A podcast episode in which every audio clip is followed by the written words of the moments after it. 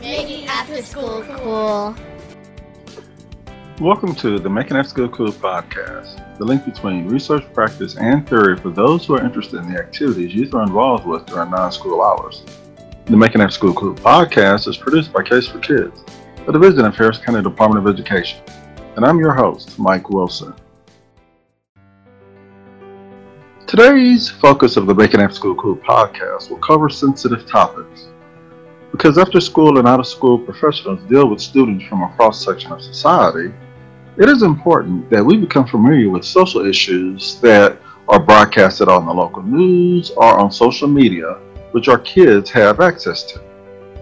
Just as important as being aware of what information youth have access to, it is also important for professionals to know the appropriate ways to deal with these sensitive subjects.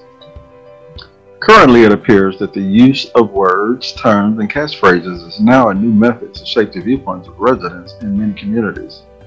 Since the emergence of COVID 19 and the social justice movement, terms such as our constitutional rights, woke, are common topics in the news, social media, and has made its way into conversations in many households. Yet, in many cases, these words are misunderstood, misused, and incorrectly defined. Nevertheless, when these terms appear to be the discussion item in local school board meetings, they can potentially influence the way educators teach our children in schools. The latest term to get a lot of attention is the phrase critical race theory, which is often referred to as CRT. Scholars developed the term CRT during the 70s and 80s in response to what they viewed as a lack of racial progress following the civil rights legislation of the 60s.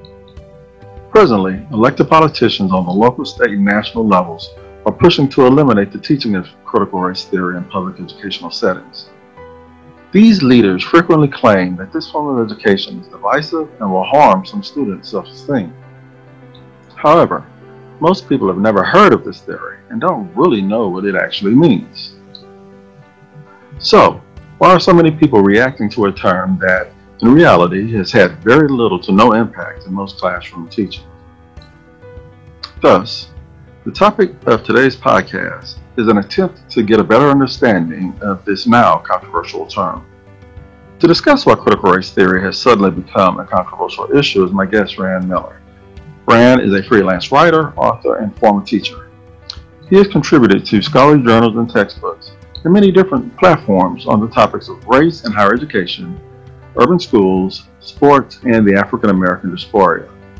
He also is the facilitator of professional development for educational professionals.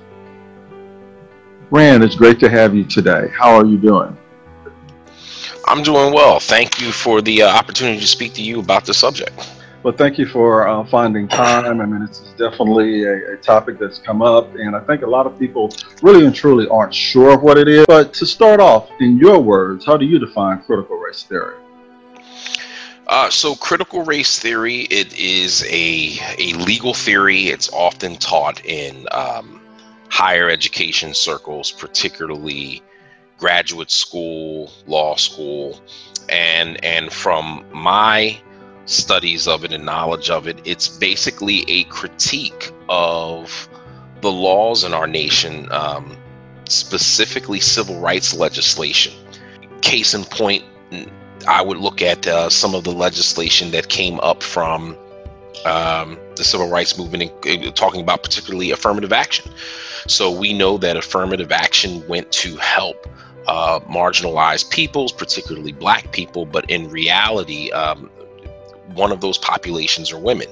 And uh, according to research and studies done previously, white women tend to be the primary beneficiaries of um, affirmative action. I mean, you could technically look further than uh, the civil rights movement legislation. Of course, we can certainly look at legal um, and and and public policy initiatives um, dating back before that. We can look during the early 20th century, 19th century, of course.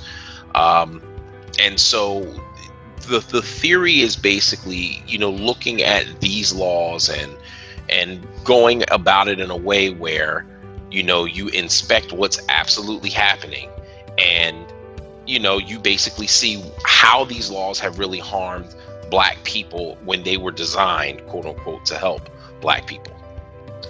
Uh, as far as you know, has CRT ever been a topic studied in K 12 education? Absolutely not. Absolutely not. This is nothing that is taught uh, in K through 12 schools. Um, and, and here's the reason why I say that uh, two reasons.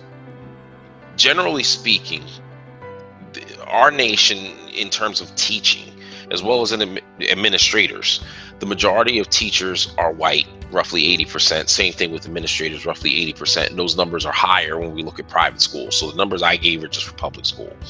There is a study that is out.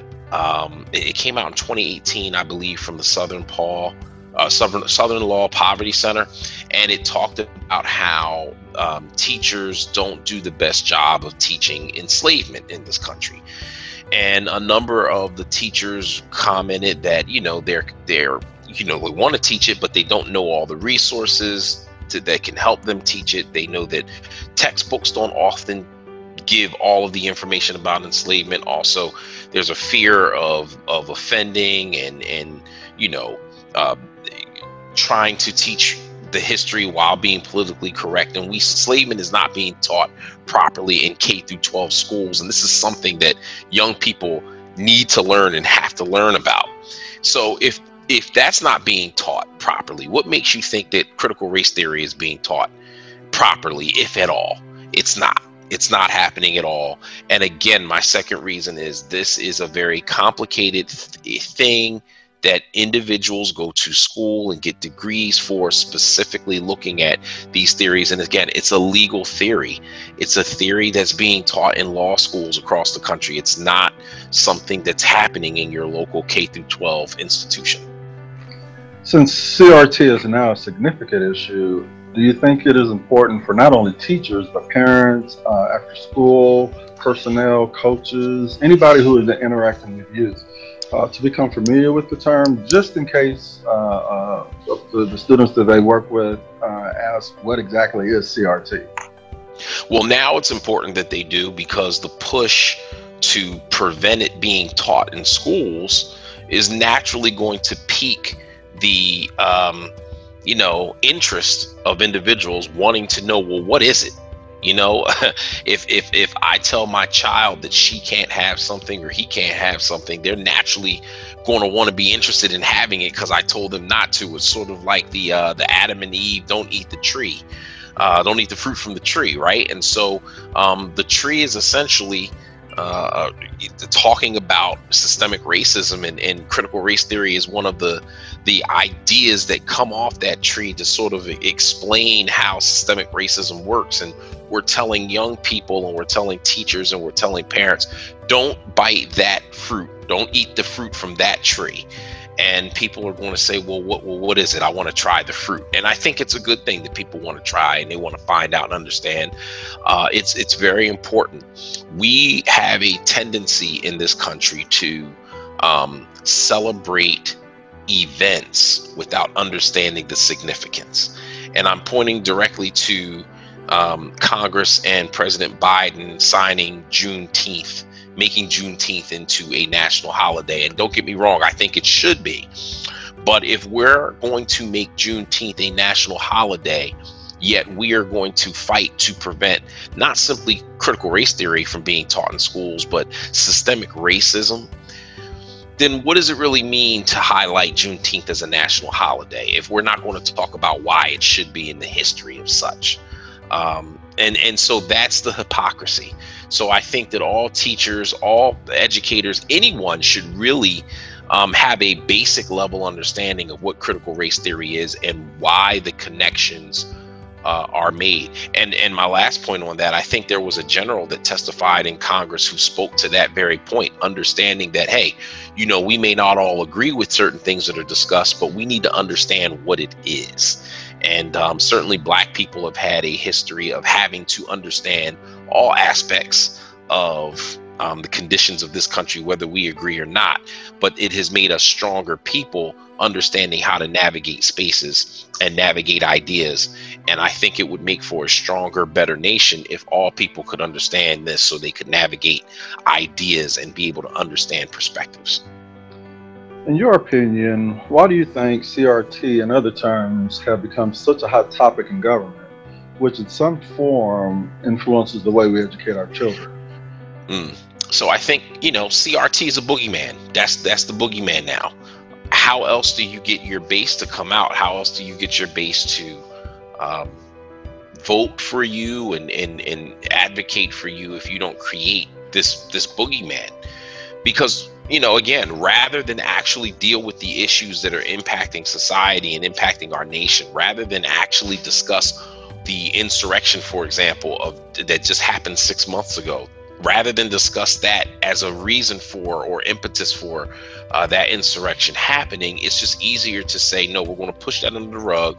The uh, instead of dealing with the issues, and I think that if we were again to really focus on our nation's history, we could begin to um, reconcile with policies and procedures that can help to bring us to be a, a more perfect union rather than these things that are actually doing uh, a great job of splitting us apart.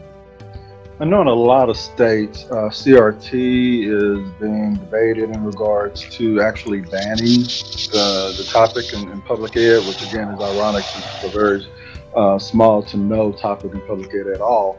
Um, but because it has done this, uh, it kind of highlights like Black history, the Civil War, uh, the Civil Rights Movement, other critical areas in history.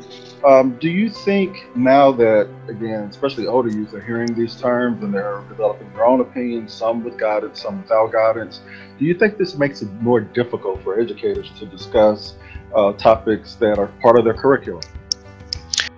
Uh, yeah, yeah. I, I say yes. I say no. So here's why I say yeah. I, I say it's, it's it's it makes it more difficult for teachers because, you know, teachers want to be able to create a, a learning environment for young people where they can grow and where they can be um, successful. And if you're a history teacher, if you're not aware of what critical race theory is, you could think that teaching black history is teaching critical race theory. You could you could think that naming public policies that have harmed black people and other people of color is critical race theory. And and so you could be confused on exactly what you need to teach, right? Um, so it's it's it's a very um, frustrating and confusing thing for for teachers that are unaware. And this is why teachers particularly history teachers need to be aware of history. They need to consult um, other books other than the textbooks right? They need to read scholars read journalists. You know the danger of um, Nikole Hannah-Jones and the and the 1619 project is the information that is uncovered and and if if teachers got a hold of information like that if they read folks like uh, uh Carter G. Woodson and, and history that he's talked about. If they read even current scholars like um, Dr. Henry Louis Gates, if they read intellectuals and historians that have done this work. And not all black people there are white people as well but can get this information and they'll know truth. And that's why i say it's not difficult because when you know truth you speak truth. And when you're focused on empowering young people and having them be able to survey society in relationship to their circumstances or the circumstances of those who are considered uh, traditionally marginalized and oppressed then you're not caring about your job per se, like the job in itself. You're worried about the vocation of teaching young people. And as long as you're willing to teach truth, it doesn't matter what these folks do. It doesn't matter what these folks say. You're going to do what you have to do. Is because the reality is is that when we're talking to young people, regardless of, of who you're talking to, whether they be white, black, whatever, they live in communities and communities have issues and situations. There may be communities where there is there's no clean drinking water.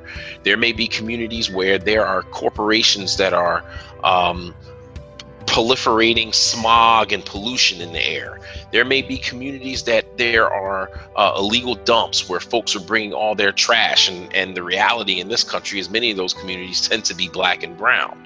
When you teach science or math or, or literature or history, you can actually use your content in a way where you can identify some of the issues going on in your community and utilize the content to equip and empower young people to actually do something about what's happening in their community, whether it's looking at what's happened in the past, whether it's trying to figure out a way to create some sort of filtration system how can we filter water whether it's looking at you know how, how do we engineer uh, uh, creating a certain uh, space to prevent um, certain things from going on anything at all i think that that it's incumbent on teachers to do that and so if you don't know truth then it's going to be hard for you to navigate the space of trying to teach this but if you know truth and and your your um, your focus is on empowering young people,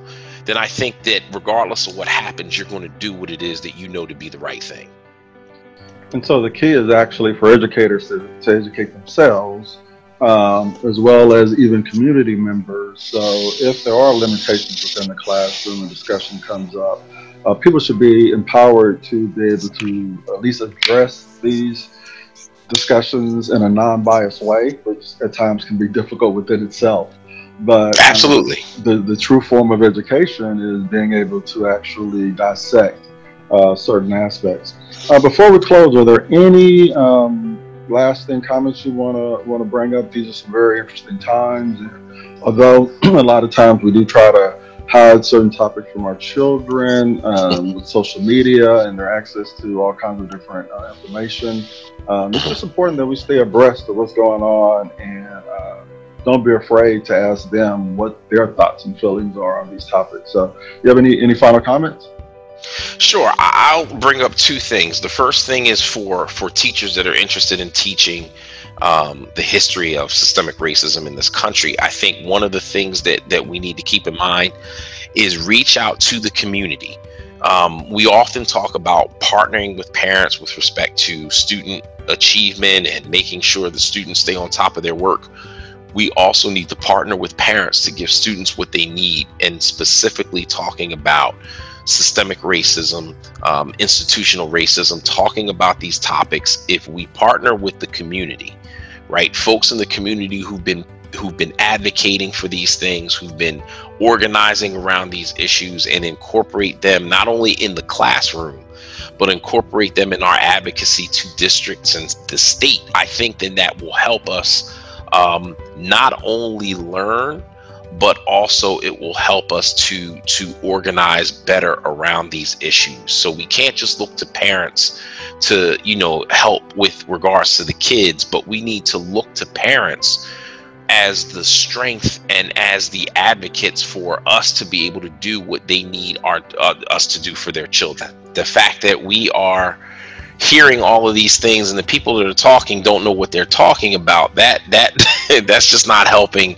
And our young people and and parents uh, uh, as well they're not getting the right information because everybody doesn't go to college. Everybody doesn't go to grad school. Everybody doesn't go to law school. And they hear these terms and they don't even know what the terms are. And then there are certain people dictating the definition of those terms and people run with it. And um, that's that's not a good thing. Um, so yeah, it's it's just yeah, like you said, just an interesting time that we are living in. The second and last thing that I'll mention is uh, I think that again we do live in a, a very uh, uh amazing and interesting time. Uh, uh, can, only can we arrive to the light of day by going through the darkness of night. And um, it's important for schools to not be afraid to bring in folks, people of color in particular, black teachers specifically, um, to highlight these things and support those teachers to do so. That way, we all may be um, the better for um, having black teachers in the classroom. And thank you so much for being my guest on this episode of the Making After School Cool podcast. I know this is a sensitive to- topic, and we really appreciate your viewpoints and your opinions on it. Thank you again for for having me. Invite me back anytime. I appreciate it. Making After School Cool. As always, I want to thank our listeners for joining us for this episode, where our topic focused on discussing sensitive terms such as critical race theory. Please join us for future broadcasts and continue to explore issues relevant to the out of school time field.